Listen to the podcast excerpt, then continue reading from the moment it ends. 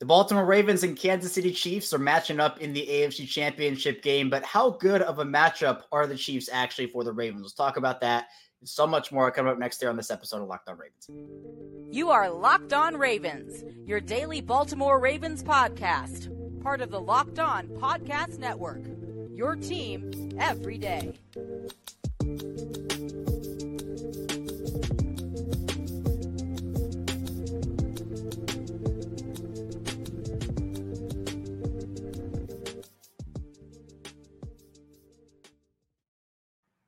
Welcome into another edition of Locked On Ravens. We're your daily Baltimore Ravens podcast here. I'm your host, Kevin Oestreicher of Ravens Wire, coming to you from the Locked On Podcast Network, your team every day. Thanks so much for being here, making Locked On Ravens your first listen each and every day. We're free and available on all podcasting platforms. That includes in video form, on YouTube, and audio form, wherever you decide to get your shows there. Today's episode of Locked On Ravens brought to you by LinkedIn. LinkedIn jobs help you find qualified candidates you want to talk to faster. Post your job for free at LinkedIn.com slash locked on NFL, linkedin.com slash locked on NFL to post your job for free. Terms and conditions apply. We're a five day a week Ravens podcast here, Monday through Friday, plus some bonus content as well. And it's exciting here. Ravens and Chiefs matching up in the AFC Championship game as Kansas City escapes Buffalo in a game that I don't think any team wanted to win at the end there. Multiple crazy plays, and obviously Tyler Bass missing wide right. Kevin McKusick of Film Study, Film Study Ravens, he's here with us today to break down the Chiefs plus divisional takeaways from Baltimore's big, honestly dominant win over the Texans. Ken, it's an exciting time to be in Baltimore right now. First championship game for the Ravens in their franchise history, and they earned it after getting punched in the mouth late in that first half against the Texans. They came out with a fire in that second half. Fire in their eyes. Very much like the second half at New England in the 2012 playoffs, where they beat the Patriots 21 0 after the Patriots had gone into the locker room up 13 7. Very impressive second half. Um, I think so many narratives were destroyed by the results of this game. All of the nobody can make adjustments, and Harbaugh doesn't make adjustments, as if Harbaugh is the one really making most of the adjustments at halftime. Uh, it, all the commentary about Lamar and the haters there, and the ridiculous stuff that's gone on. Uh, the rest versus rust narrative is gone now. So a lot of the things uh, gone, and I'm and I'm happy to see him go. Yeah, I think this officially kind of puts to bed the 2019 Ravens narrative and kind of everything that was getting talked about with that too, which I'm I'm very glad to move past that. And it's essentially you can't rewrite that history, but you can add a new chapter that kind of makes that other history part irrelevant. And that's what I think the Ravens are doing here, which I was impressed with because you mentioned the second half adjustment, something that especially offensively, we didn't really see a ton of that from Greg Roman during his tenure in Baltimore. Todd Monken, I think, has been a breath of fresh air. Now there were some offensive adjustments with Roman but I think with people seeing what Monken has done, he even said it after the game. He said, I'm glad we play a full 60 minutes. I'm glad, I'm glad we don't play 30. And that's big. What offensive adjustments did you see? And maybe what can they take into the Chiefs game based off where they found success? I think there are some things they can definitely uh, take into the Chiefs game. The Chiefs, we don't know what sort of pressure they're going to try and bring on Lamar, but Lamar, what he was successful doing the second half was getting the ball out quickly, often enough that that set him up for some other ATS throws. Uh, did a good job with both. And uh, uh, I thought that the, in particular, the, the ball out quick throws in the second half uh, provided a good alternative to the run game. Run game was highly misdirection based. I thought that was that was extremely successful with a big play on that fourth and one near the 50 yard line, uh, where Lamar ran misdirection and the entire uh, defense of the of the Houston Texans had committed to the inside to to try and stop that run. Uh, it was well sold and it was very well executed, obviously, by Lamar. And speaking of how the Texans defended him, I think we saw multiple plays where earlier the Texans decided to not spy him. You know, they would drop guys back in the linebackers, and we saw him take advantage of that by taking the ball, running up. I think he had what a 27, 28, 20 plus yard run mm-hmm. on one of them. And then they did decide to spy him later in the game. And I think it worked in the, at the end of the first half, but they came out what did you see about how Houston defended Lamar and kind of where it shifted for the offense? Because I thought Lamar was taking advantage of what was given to him in the second half, but we didn't see glimpses of it in the first half. Yeah, there, I mean, a couple things really worked well for them in the first half for for Houston. They came on some delayed blitzes and some stunts, and in particular, Simpson got caught with his pants down a couple times and and got charged with two full sacks. By the way, very rare for an interior lineman to be charged with a complete sack in my system.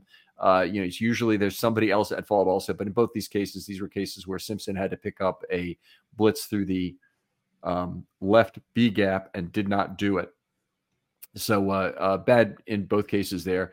Uh, that may lead to some additional changes. We can talk about that if you want. I don't. I don't know how close the Ravens are, but Simpson is now on a protracted cold streak uh, that potentially could lead to a change. So we'll see how that that uh, works out. Um, I, I, I, thought uh, aside from that, I thought they did a really good job with sending six or seven uh, and and frustrating Lamar. Lamar backed up additionally, which puts whatever blocking your tackles do uh, to naught usually, meaning the the outside guy is is no longer really blocked. You can just leave laterally to, to chase down Lamar. Um, they were fairly effective at that, and Lamar needed to uh, basically have the ball either get it out of his hands quickly or scheme it out. I thought we saw, saw a different Lamar in the second half, which I really liked. A Lamar who is who is very um, aggressively vocal with his teammates. Now, I, I, believe I'm trying to remember if the play was Ronnie Stanley on the left side where he ran behind him. Right. Stanley tries to hold out his hand to lift him up, and I'm like, I don't want your hand up. block. You know, it's effectively. I, am sure other words were actually said. said yeah. yeah. At, at, the moment, but uh, that looked great, and then Stanley to be ahead on a couple of really big blocks uh, in that second half looked great.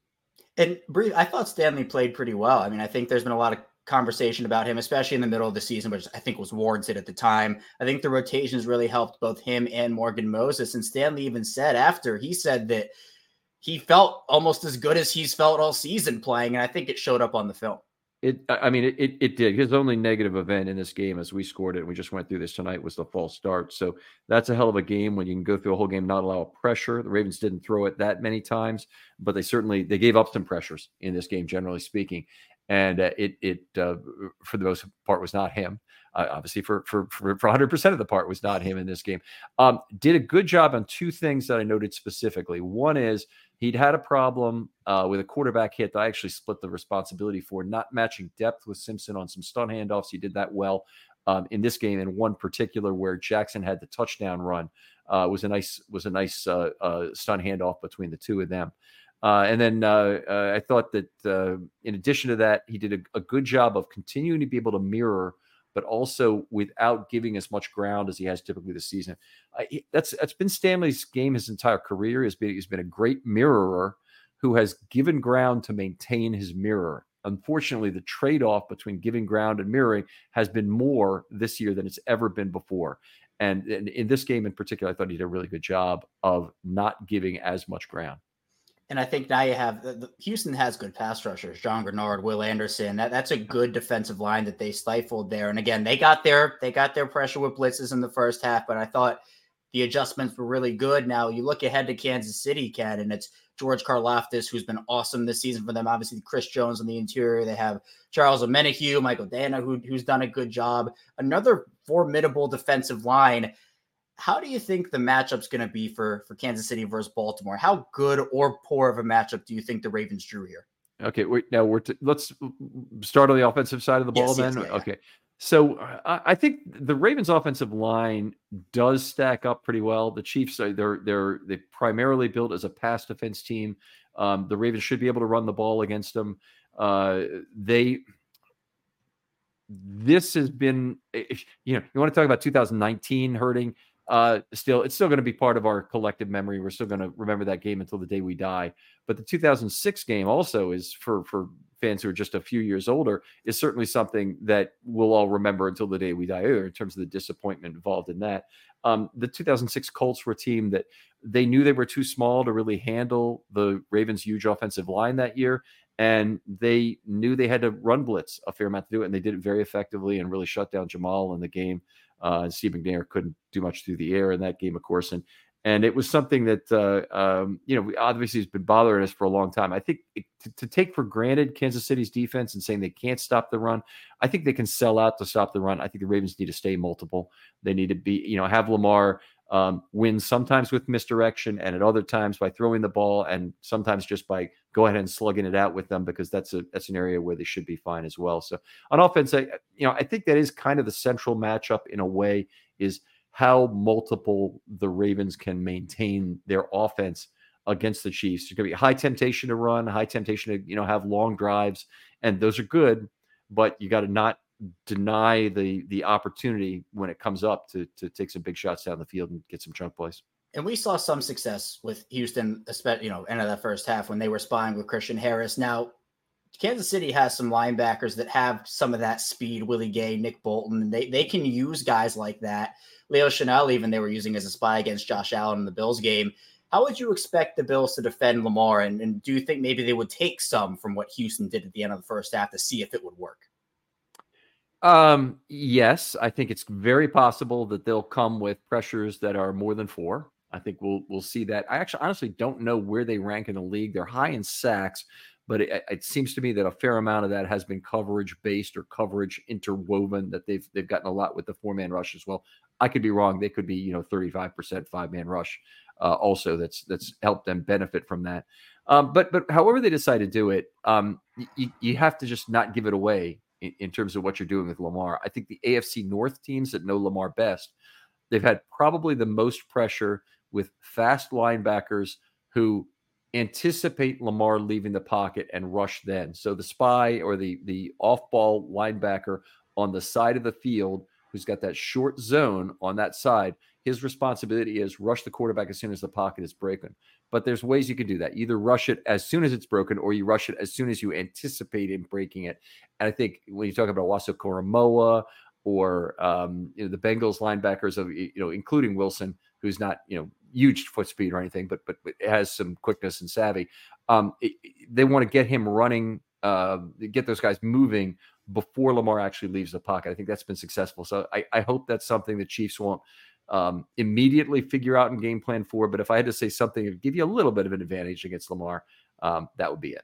Yeah, and you, you made a really interesting point about you know this being with the North, those teams see Lamar twice in a season. This is the first time Kansas City is going to be facing off against Lamar this year. So coming up, we'll be talking a bit about what that means and if it's an advantage for the Ravens, for the Chiefs, or maybe a little bit of both. Stay tuned for that. We got a lot to talk about here on Locked On Ravens.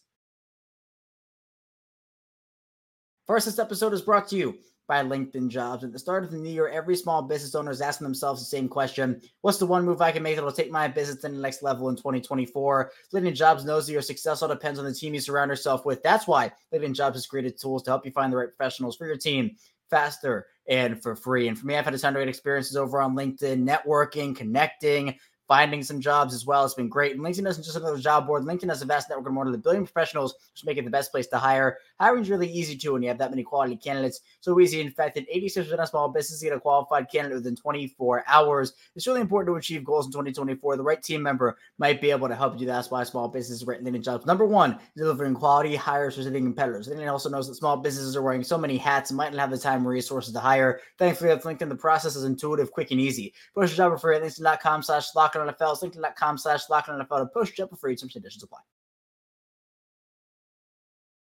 We're back to our second segment. Kevin Oestreicher is still talking with Ken McKusick here on Locked On Ravens. And Ken, kind of tying back in what I teased with at the end of that first segment.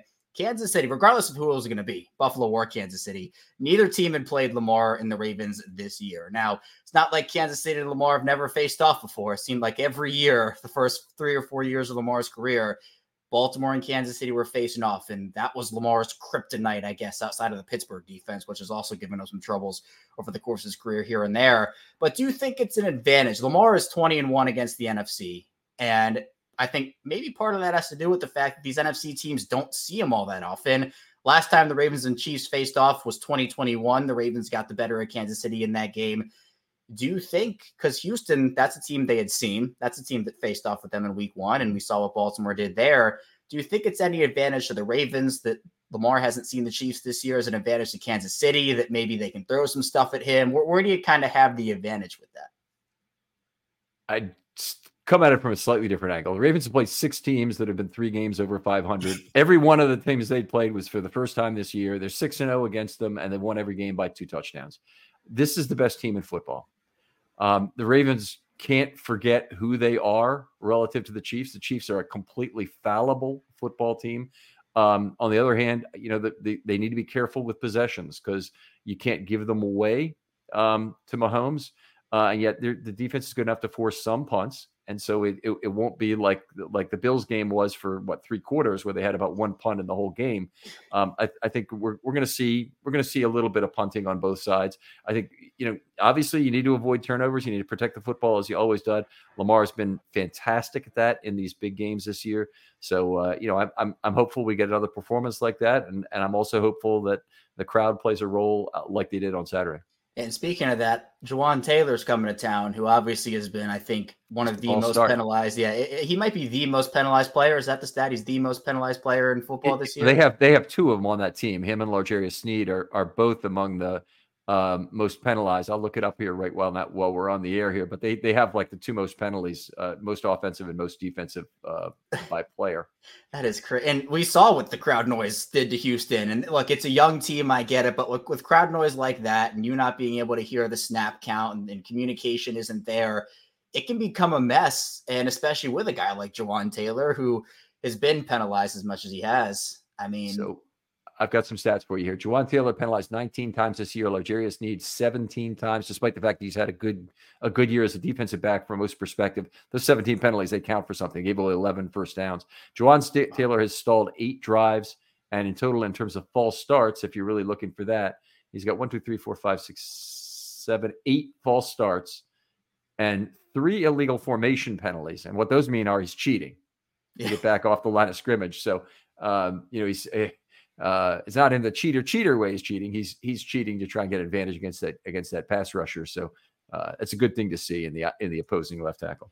And I think last week we saw was pointed out by I think some people that Laremy Tunsil was kind of falling back into a stance a little bit. We saw him get penalized a couple of times. The crowd noise is going to be really key, but on the Kansas City offensive line, they might not have one of their best players in Joe Thuney, who suffered a pec injury against Buffalo. Now, at the time of this recording, we don't know what the severity is. He's supposed to go in for an MRI on Monday, so I'm sure there'll be more clarity a little bit later in the day. But Ken, that's big if Joe Thuney isn't able to play because he's one of the best guards in football. And with Baltimore's pass rush being as good as it's been, with the interior guys generating pressure this season, that could be a huge point in terms of advantage for the Ravens. An enormous potential benefit. And, you know, Texans had one pretty good guard and one pretty terrible guard in terms of this game. Shaq Mason has been around the NFL for a while. He's a shadow of who he used to be, but he's still not bad. And um, Madubuike used him like a sock puppet in this game. I, on the other side, you know, whenever they got whoever matched up against Juice Scruggs, it was a it was pretty much a disaster for the Texans in, in that. Uh, Van Noy beat him inside on the on the third and one play to trip up the running back for for no gain. Um, actually beat him outside, I should say. But anyway, he he he beat him. They they he made a lot of mistakes.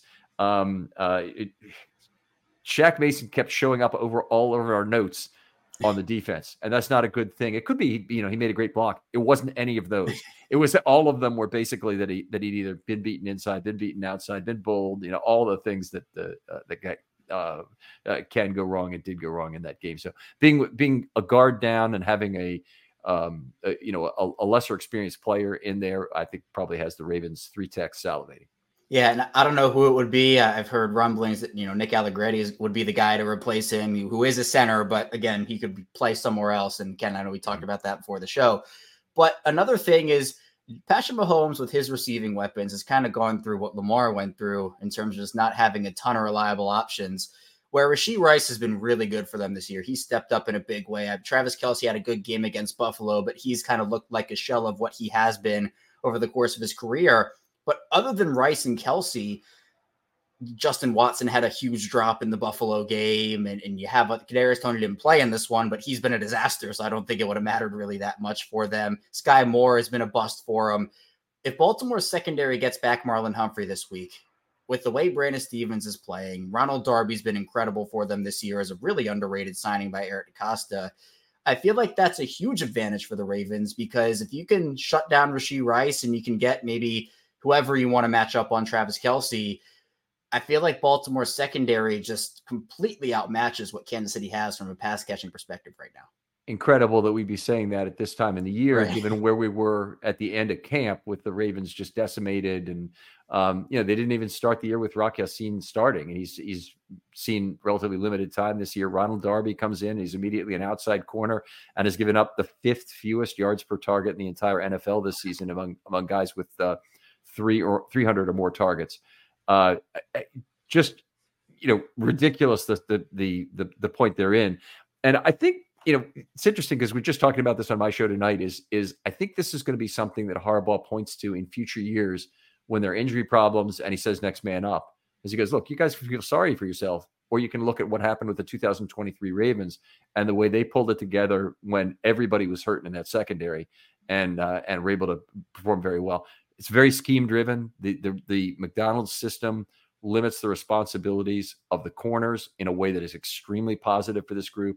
And they've been good enough against the run to stop it anyway. Those six man box, uh, plus, you know, at, at times a, uh, a, big nickel formation where they can have Hamilton in there on the slot, uh, who's obviously provides them a lot of additional run defense as well. So it's, it's, I, I love, um, you know, what this team has done in the secondary. I wouldn't go as far as to say the individual players are great. Stephens had a good year.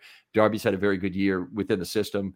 Um, and Maulet is having a good year, I think, with the system. Right. Great game this last week. But uh, um, I, I, wouldn't go to say that they're a matchup nightmare for opposing, you know, wide receiver groups or anything. They've done, they've done a good job. And I think that for me, a key part of this is, you know, Eric DeCosta finding these guys and having them inserted and finding guys who fit the system and fit their roles really well. And I think you can even, you know, talk about on offense. Nelson Agholor has a touchdown in this game. He's been perfect in the role he's played. But Isaiah Pacheco is kind of the other offensive weapon you have to worry about if you're playing Kansas City. He's a hard runner, probably one of the hardest runners in the entire NFL. But Baltimore's run defense was suffocating on Saturday against Houston. They could get nothing going. Houston's run offense hasn't been great the entire season. Now, a lot of part of that has to do with they gave the keys to Dameon Pierce to start the year, and he was a disaster. Once they handed it over to Devin Singletary, looked a little better.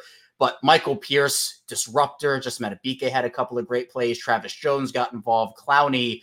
There's such a physical front, and we talked about Joe Thuney not being in there. If you can stop Pacheco, I think that's huge, and I think the Ravens can do it. The run defense has been suspect at times this season. They gave up over 170 to Cleveland in their loss. They gave up back to back 150 yard games to end the year. But stopping Pacheco is a big key for them. And I think their front has the guys to do it. It's a feature, not a bug, is what I say about the Ravens defense in terms of them not being able to stop the run, quote unquote. They choose not to stop the run. They choose to stop the pass more effectively and not stop the run because of it. Uh, Kansas City has got a decent um, uh, rushing team, but that's it. They're right in the middle of the pack without Thuney. That definitely drops them a notch in terms of where they'd be. But they're about 17th in DVOA in the NFL. Uh, DVOA, if you want to pronounce it the correct way, I guess. But it's it's one of those things that um, the Texans came in with a 30th ranked DVOA, despite um, having Dameon Pierce, who was a good back last year, who's had a terrible year, and Singletary's had a pretty decent yards per carry this year, but is has not really been that good situationally. Um, and, and they completely shut them down. I think the Ravens would be in a position to do some very effective things uh, against the the Chiefs' run game uh, just by by lining up as they have pretty much the entire year. And I think that, that, that Andy Reid is is a offensive minded uh, coach, and he certainly is going to uh, put his stamp on this and find some way he thinks he can beat the Ravens. And we got to hope that Mike Macdonald is up to that challenge in terms of finding the right counters. Great coaching matchups all across the board, honestly, with, with these two teams. And coming up in the final part of the show, we're going to be talking about more Baltimore keys, more advantages the Ravens could exploit against Kansas City in their AFC championship matchup. Stay tuned, plenty to get to on Locked On Ravens. First, this episode is brought to you by FanDuel Sportsbook. And the NFL regular season is all wrapped up. We're full swing in the playoffs, but there's still some time to get in on the action with FanDuel, America's number one sportsbook. Right now, new customers get $150 in bonus bets, guaranteed money place a $5 bet. It's 150 bucks in bonus bets, win or lose. The app is super easy to use, and there's so many different ways to bet, like live same game parlays. You have five bets in the new Explorer type. You can make a parlay in the Parlay Hub, the best way to find popular parlays and so much more. As over the Ravens game, I said it. Maybe you've stacked some of those anytime touchdowns for a parlay. Isaiah Likely, Nelson Agholor, both those guys score. Maybe you pick the Ravens outright. Could have made yourself a lot of money over on FanDuel that way. So visit FanDuel.com slash locked on. Make your first bet at FanDuel official partner of the NFL.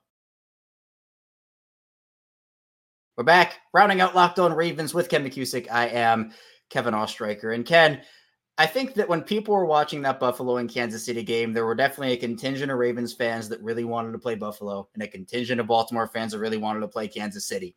I think either way, you're not scared if you're the Ravens. As you said earlier on the show, this is the best team in football. And I'm not necessarily worried about either team. But if you had to pick which one, whether it was Buffalo or Kansas City, would have been the better matchup for the Ravens? Would you have wanted Buffalo or are you totally fine with Kansas City?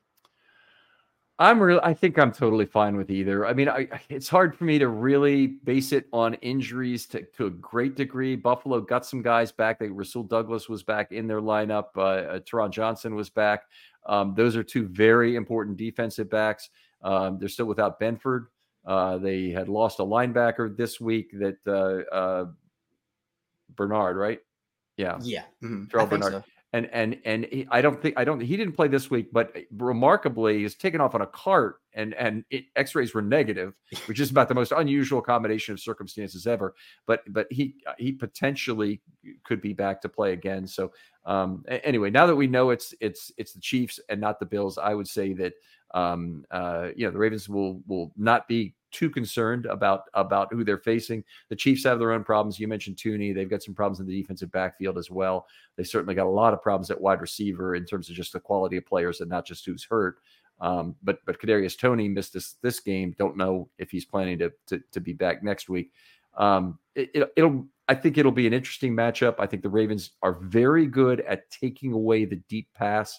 They did so fairly well in this game. Now, I mean, you look at all the statistics. They did get eight first downs passing, but we got to ask the question on, on our show is when have we ever seen a quarterback or the Ravens have zero sacks and zero turn takeaways in one game and play a game this well? And you know, I, first of all, I look back for some of the great defensive season. There hasn't been such a game.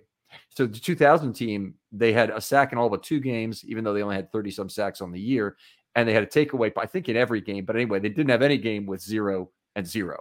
Right. And and and they, they didn't have it certainly didn't have any game with zero sacks this year. So you start with that and they have a bunch of takeaways. There just have not been very many of those games in Ravens history. And and to keep them out of the red zone right. the entire game, zero for zero in the red zone is just uh, marvelous. Yeah, I think when you look at where the Ravens won that game, there are multiple aspects, but them going four for five and the Texans going zero for zero. Yeah definitely is probably the biggest one to me. Baltimore also held the ball for I think what 37 minutes, and they were efficient in doing so in the second half. It was it kind of all came together in in what we wanted to see from them. But I think also a key point, Ken, is the Mark Andrews situation. I want to kind of hear where you are because I likely has been great since filling in for him. And there are some people that are saying, well, Mark's gonna mess it up and this isn't gonna it's not gonna work. I'm not on that Trey, and obviously Mark is, I still think, your best pass catching weapon if you're the Ravens, and he makes you better regardless, works over the middle of the field really well.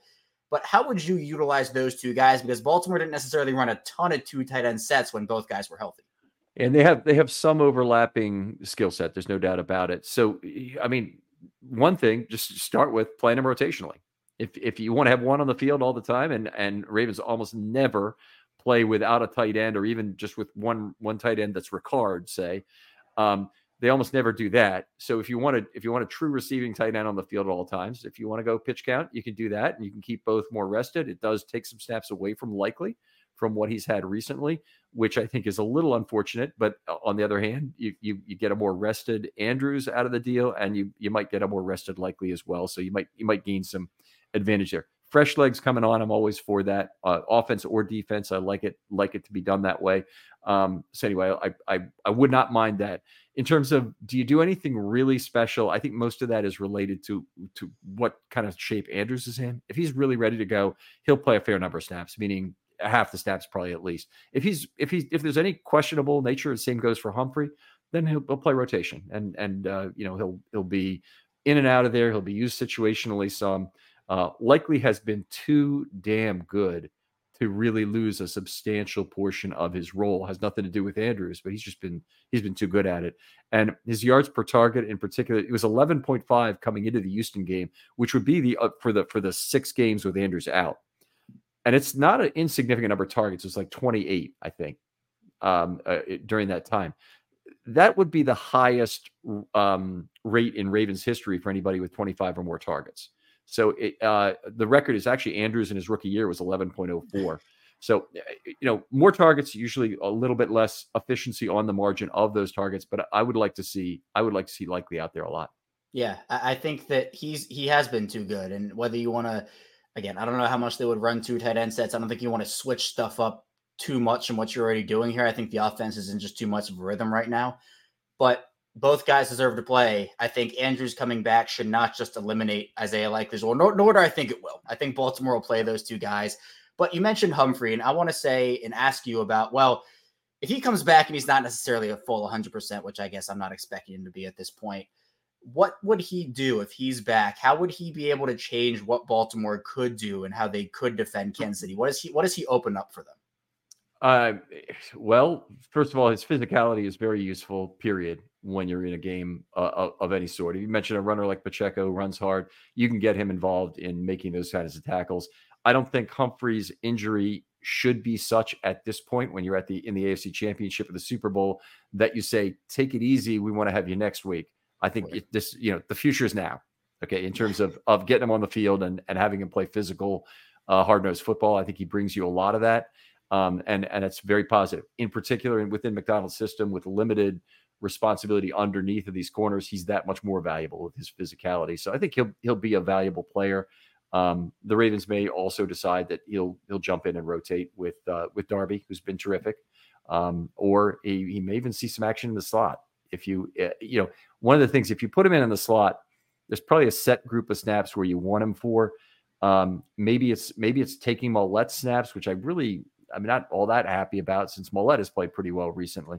But uh, but the guy I really don't want him taking snaps away from the slot is Hamilton because Hamilton's been an eraser, uh, a uh, uh, you know a half side of the field denier, uh, and he's he's the best horizontal defender in the NFL right now. Yeah, he, he's been incredible. And I think when it comes to defending Patrick Mahomes, Ken, there are a ton of looks you can throw at him. Obviously, he's seen plenty over the course of his career. He's had success against the Ravens before, but this is a whole different animal of a Ravens defense and something I don't think Mahomes has seen before in terms of Baltimore. If you're the Ravens, how are you pressuring him? How are you defending against him to make sure that he can't bite off any chunk plays and can't make plays with his legs. Well, you you you start with too high. You you make him see that. You make him, you know, he's Patrick Mahomes. He's still going to be able to figure some stuff out about that. I think you you go with the more conservative pass rush. I think back to the 2020 game, I believe it was. I believe this is Queens. It may might have been the 2019 game. They they blitzed Patrick Mahomes and he threw for something like 15 yards per throw on the times where they um, rushed an extra man against him, and and that's just you know you can't do it. So he, nobody reads hot better than Patrick Mahomes. Just don't show him the same looks. Um, there, there's things you you you probably also shouldn't do. Dropping your interior lineman is probably going to be less successful. So exotic blitzes of that type. But if you try and get home with four against this line, I mean, you got good guard and three tech options. You got Michael Pierce who can give trouble for anybody. You got stunts that can get home. Um, Mahomes likes to take his time in the pocket um, with a lot of his plays and and and get good ample time and space throws. You can deny those with stunts that take a little bit longer to develop, but you can deny those. I, I like uh, I like the idea of mixing up some elements of deception, but at a limited degree with generally very conservative numbers. Yeah, it, it makes sense. I mean, Mahomes is he's going to make plays, right? It, it's about limiting that and making sure you know sometimes the the best offense, if you're trying to get Mahomes off the field, I guess the best defense is Ravens offense, maybe holding the ball a little bit and just not giving Mahomes extra possessions, which could really help too. But Ken, to wrap it up here, on a scale of one to 10, one being you don't like the matchup at all, and 10 being it's perfect for the Ravens, wh- where are you on that scale? I mean, if you're talking about between the Bills and the Chiefs, five. But if you if you're talking about like would would it be even better to be facing Joe Flacco and the Browns right now? Probably. Um, you know, if if you're, it, it's just, I don't have a particular feeling about it, honestly, for that kind of rating system. I mean, they're they're that good of a team this year where they've passed every test. They are the test now. And to me, if I'm Baltimore again, I'm just not scared of anybody. That the Chiefs' offense is not the Chiefs' offense of years past. The defense is a lot better than the Chiefs' defenses of years past, but the offense is in rhythm right now. And I think it's going to be important, you know, get off to a fast start and it could happen. Now we've seen, and I think the most encouraging thing to me, Ken, was we saw them get punched in the mouth at the end of that first half against Houston. Now, what they didn't do in 2019 was they didn't respond to getting punched in the mouth. They kind of laid down and, and Tennessee did their thing. They responded this time around. And I think that's what gives me confidence because it was almost like getting over that division around hump. You kind of talked about it, those narratives that were being talked about. They're they're they're past that now. I, the the rust is gone. They've played a playoff game, and I think that's at least to me where I'm hopeful and that they can just take care of business here and it not really be an issue. I mean, I I would largely agree. I think the breaking of all the narratives releases a lot of pressure, and I also think what we saw from Lamar in terms of his leadership on field, um, and and what we think happened in the clubhouse as well. Very very positive development for this team. Um, the Roquan Smith um, demeanor of basically having a high standard for everyone in his unit is extremely good. Um, you know, it, it, keep, keep, talking about this on, on my show, but but it, the the thing that that was really special about Roquan Smith is him letting the the player get up. I think it was the Titans game uh, off the field, so the clock could run down to within enough few seconds of two minutes so he could be retackled.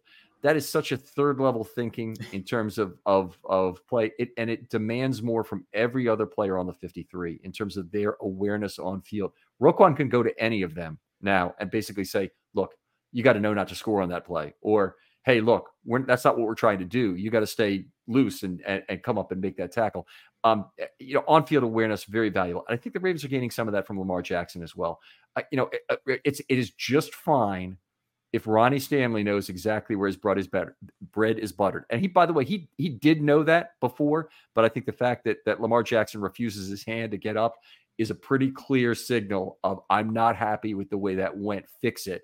And we saw great fixes from Roddy in that second half. Oh, it's great. I remember that Titans play was Chig Okonkwo, I think it was. And mm-hmm. yeah, didn't let him up off the it's like a sixth sense he has. And yeah. we, we just see how locked in this team is, how locked in Lamar, Roquan, those two are you know the leaders on both sides of the ball there. But they've had this goal all year. And I, I can even go back to week six or when you know when they played Detroit, week seven, I guess it was, and they gave up a touchdown to end the shutout, or they gave up a touchdown to end that shutout. Was it two field goals? or two. Well, maybe it was a field goal. I can't remember what it was. was it, it was thirty-two to six. I think. I think it was two field goals, but maybe I'm thinking of the Seattle game. You might be Which, right. Both games were so dominant. Yeah. I'll look it up quickly here as we're talking. But whatever game it was, I remember you know Patrick Queen and Roquan and all these players were saying, "I'm just so mad that we gave up the points at the end of the game." I, th- I think it was might have been the Seattle game when they gave up the field goal at the end because that was 37 to three. You're right about it being yep. the two field goals. They gave they gave up a field goal at the end of the second quarter. And the players can only talk about how they didn't get a shutout, they didn't get a shutout. And it's been that level of perfection they've been chasing the entire season. And that to me is it embodies this whole Ravens team. So my favorite part of that whole press conference too, Ken, was he talked about it. Lamar was asked, who, who talked to the team at halftime? He said, it was me. He pounded, she said, it was me. I pounded my mm. chest and and he didn't say what he said because obviously he said it was too inappropriate. But that's the type of leadership you need. He walks off the field with five seconds to go in the half. And you can see the look in his eye was this is not happening to me again in the second half. We, we are going out there with a different mentality. And it's just a, it's a different time. That 2019 team was young. And even though they were historic, sometimes you have to go through that failure and fail a couple times to get to where you want to go. And, and I think it's kind of perfect because of that whole storybook to where we are right now. By the way, you're right. Jahmyr Gibbs did score a touchdown for Detroit, so well could have been that one that broke the oh, shutout in the okay. fourth quarter. So anyway, uh, apologize for that. But anyway, I, I I agree. I think that the the the narrative breaking, the leadership. I mean, the Ravens have got everything going their way. I think that the, the, they are very well rested and very healthy. I have not heard anything about Gus Edwards yet today. And anything come out about him? I, I haven't heard anything. No. Okay. So he's the he's the one guy I'm worried about. Um, I don't think they can easily replace him. Uh, otherwise, I don't think Dalvin Cook is really the guy to replace him. Although he'll, he'll probably be okay if he needs to take on a bigger workload. But uh, anyway, I, I think the Ravens are in very good shape here. Yeah, I agree. We'll see what happens on Sunday, 3 p.m. If or anybody thought that last week was crazy in Baltimore, this upcoming week is about about to be a whole different animal in terms of the electricity in the city. Of course, going to be some nervous energy in there as well. Baltimore's proven they can take on these challenges, and I have a pretty good feeling about them for Sunday. Ken, I appreciate your time though. Thanks so much for hopping on with me again. Hopefully, the Ravens can make it to their third Super Bowl. They're 2 0 so far in those big games. Hopefully, they can make it there and make it 3 0. I'm excited for it. Tell people where they can find you and what you're working on here as we gear up for a big week in Baltimore. Says you can you can see this unless you're listening to the podcast. I'm at Film Study Ravens on Twitter. Eight hours of content per week. Eight different shows uh, come out. Uh, two on the defense, two on the offense. One on uh, Friday morning GM. One is called One Last Thing. Another Know Your Foe episode and a matchups episode. So we'll be, we'll be prov- providing two of those this week. Looking ahead to the uh, Kansas City game, which is probably the biggest thing to look for this week. Yeah, all, all those links to Ken's work in the description below on YouTube. Obviously, check him out. He does great work really in-depth knowledge of the game, Ken. I appreciate your time again. Thanks so much. And thank you for tuning in to Locked on Ravens today. Again, be sure to subscribe here on YouTube. Follow along in audio form. It's the same show either way you're listening or watching, so you're not missing out on any content here. We'll be right back here tomorrow, of course, talking more Ravens and talking that AFC championship matchup between the Ravens and the Chiefs. Stay tuned for that. I'll see you right back here tomorrow on Locked on Ravens.